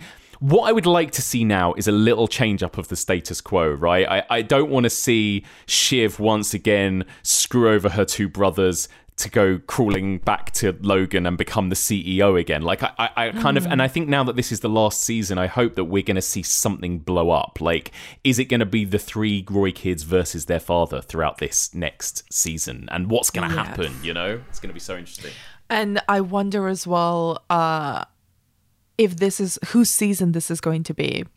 Yeah. Because if it was Kendall, Shiv's, and Roman season, I actually I don't think it's going to be Connor's. It's going to be Logan. I think it might be Logan's. I think it, especially if it's the last season, it's going to be Yeah. Logan, isn't it? Because Yeah. also the tension of, you know, Logan is not someone who relishes giving up control. Mhm. And as someone who sold the company that he's built to like this upstart techpreneur, um, tech entrepreneur, whatever, Mm. he's gonna have some there's gonna be some issues there in that dynamic between Matsson and Logan.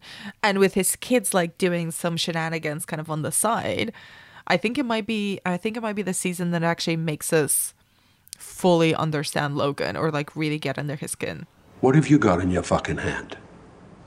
What have I got? I don't know. Fucking love? Love? You come for me with love. You bust in here, guns in hand, and now you find they've turned to fucking sausages. You talk about love? You should have trusted me. Dad, why? Why?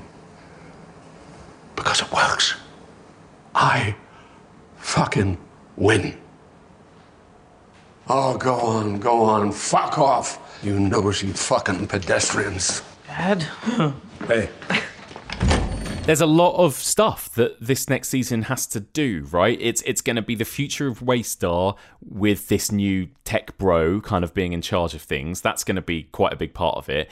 You've got things happening like the election potentially, right? And and and you hmm. know, there's going to be politics coming into it, I'm sure, and this like horrible fascist guy who Logan has kind of aligned himself with versus the the actual president who they call the raisin, right? Who is stepping down.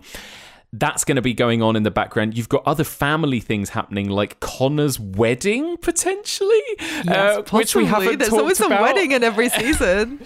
Could it end with with Connor's wedding? Because uh, we haven't really talked about Connor. Connor doesn't do a whole lot in this season, but he does get engaged to Willa at the end after he proposes to her publicly, and she sort of says, "Oh, Ah, let me think about it." And then there's that brilliant moment when she just goes, "Do you know what? Fuck it. Fuck, Fuck it. it. Yeah, let's do it. And then the instant regret as she gets gets into that car where she's like, "Oh no, I was just trying to be nice, but I think I, I think I did a bad a bad thing." And she's like sobbing through the next scene at the wedding. And Greg's like, wow, she's really feeling it. it's great. Yeah. I mean, Connor has some fun little moments. And I do think he has a good moment at the end when they're all sat around the table and he really blows up at them for kind of ignoring him as the eldest son. And, you know, sometimes there are these little hints dropped in that. Connor was quite a, maybe a good big brother to them once upon a time. Like Yes. that moment when Roman has to kind of um, recount a story about Logan taking him fishing, and it wasn't Logan, it was actually Connor who took him fishing. And there, you get these little hints, don't you, of like, once upon a time, I think these four might have been quite close, and Connor maybe took quite good care of, of these people, and that there's maybe something bad that went on with Connor's mother, right? And that Connor was kind of apart or estranged from the rest of them for like a year or two and stuff. Mhm. And we don't hear much about that, but I'd love to know a little bit more about Connor's backstory in season four as well. You know, Same. We get a little bit of him because even you know in his uh in their intervention for Kendall, Mm. Connor goes off when Ken refers to himself as the as the eldest son, and he's like, "I'm literally here. I am the oldest son of our shared father." And just like, well, you know, it's like it's like he doesn't count because his mother is a different woman. And he's like, he he mentions that he was he didn't see dad for three years. Yes, that's right. Which I'm like, okay, there's there's so much going on with Connor, but like, yeah, he literally gets forgotten. hmm hmm Yeah. It's like nobody remembers that he's the eldest son. Uh, and you're right. You know, he's. I think he's too much of a sort of broad character to to say that the whole focus of season four is going to be about him. I'm sure, but I would not be surprised if, like you said, the the series ends with his wedding episode. Like that sound that seems like like a succession thing to do. Um, here's a dark here's a dark question for you. Do we think anyone's gonna is anyone gonna die in this final season? You know, do we think Logan is it going to end with hmm. Logan dying potentially? You know, that's been It teased be since season one, episode one, in a way, hasn't it? Yeah. I mean, he has been like pretty, has had quite a lot of health issues throughout the three seasons.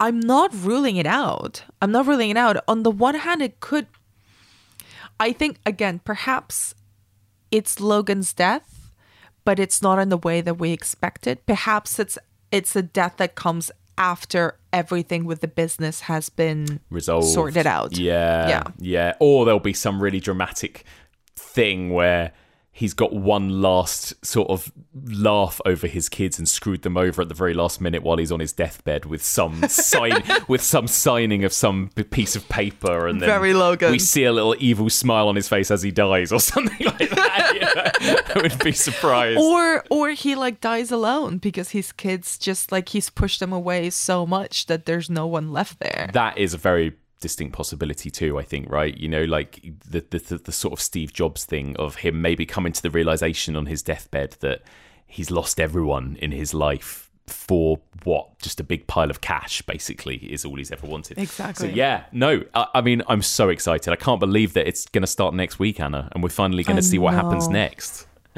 Shall we do uh one last time some of our favorite quotes and our favorite moments from this season? yes let's do it I I have a lot, so I'm just gonna like pile them on because I can. So when Stewy calls um, Sandy a belligerent zucchini, yes when Uh. Matsson in his introduction just says that all he wants is privacy, pussy, pasta. Oh my just God. put it in a t-shirt for me. yeah Uh, when Roman says, "Don't open Pandora's box," there's just more dicks in there. so good so good and obviously Gerri's how does it serve my interest? Oof, it's so good. It's so cold and so brilliant and sound advice in this world of succession. What right? about you? What are some of your faves? Well, I, I feel like I choose a Tom and Greg moment every time, but it's it's always Tom's lines that absolutely kill me, and his his Sporus speech to Greg, you know, about the castrated man who becomes the wife, and how he tells Greg, Nero the whole "I'd castrate, I'd castrate you in a heartbeat." It's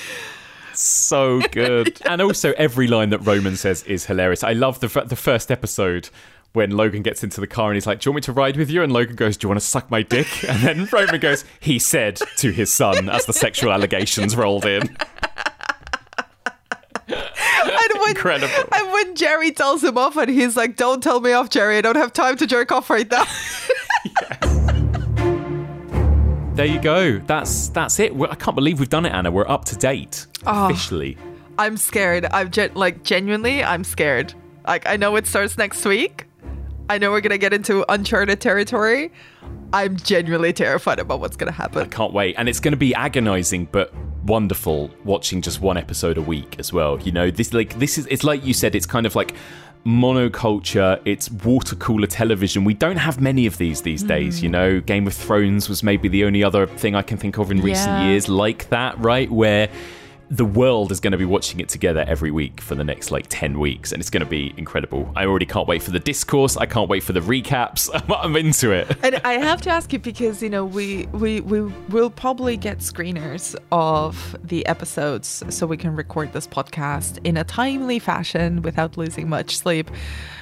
Do you think if you get screeners for a bunch of episodes, you're going to watch them all in one go, or are you going to go episode by episode? I'm gonna go episode by episode. If I if I can manage self control, Anna, I think Yeah. that I want to watch each episode. I'll probably watch a screener that we get a couple of times. Mm-hmm. I'll probably also watch the version that airs in the UK, so I feel like I'm watching it with everyone else. But I plan to watch every episode two to three times before we podcast about it. Before that episode then drops on the Tuesday, because also you know every episode of Succession is so dense. It's you know, I, and I kind of want to savor every morsel rather than just kind of binge through it. If that makes sense. What about you? Very same. I'll probably watch it arguably three or four times before we record each episode because exactly what you said, there is so much going on.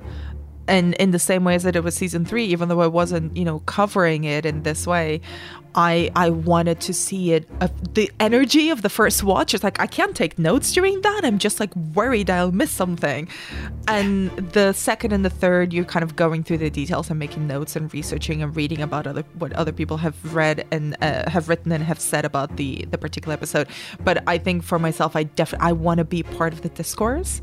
I I remember watching the entire second season of Ted Lasso, kind of or most of it in a binge, and I loved it. But I wasn't then part of the the week by week discourse and with this season in particular and us doing the the show now i want to be engaged with you know people talking about it so and i think i have like quite Mhm. good self-control so even if we get kind of a few Yeah. episodes in advance i will look at them and i will just move away. And then i'll come and Yeah. look at them. It's like you know like at a muffin. It's like ooh. No, this I was won't. so good. Yeah. oh it was so delicious but i'm not gonna i'm gonna look at it but i'm not gonna So that's it for this week's episode of the Successionistas. Join us next week. We are going to be recapping season four episode by episode. Our plan is to drop the recap every Tuesday. So keep an eye on your feed on the Tuesday following that particular episode of Succession. We will be recapping and discussing and analysing everything we see week on week. I cannot wait. but in the meantime mike where can people find more of your work online Uh, yeah, you can find me on Twitter at the Movie Mike. I have a horror podcast called The Evolution of Horror, which you can find wherever you get your podcasts. And you also have a Scream podcast called Hello Sidney. Yes, I do. Thank you for the reminder. There is also a Scream recap podcast that me and Anna produce and uh, host together with Louise Blain called Hello Sidney. Uh, the, we've just dropped our Scream 6 spoilerific discussion episode of that, which is worth checking out if you're a Scream fan. So you can find Hello Sidney wherever you get your podcasts. And you can find me online at Anna B. Demented, both on Twitter and Instagram. You can listen to my horror podcast, The Final Girls, which is currently on hiatus but coming back this month with a brand new season. You can listen to me on Hello Sidney, talking all about Scream with Mike and Louise. You can also buy my book, Unlikable Female Characters, which is available for pre order now. A whole bunch about Shiv Roy in that book. Yes. And you can uh, read anything that I write about Succession. Otherwise, I usually remember to post it on my Twitter feed. There we go. Thank you so much for listening and join us again next week for a brand new episode of the Successionistas. The Successionistas!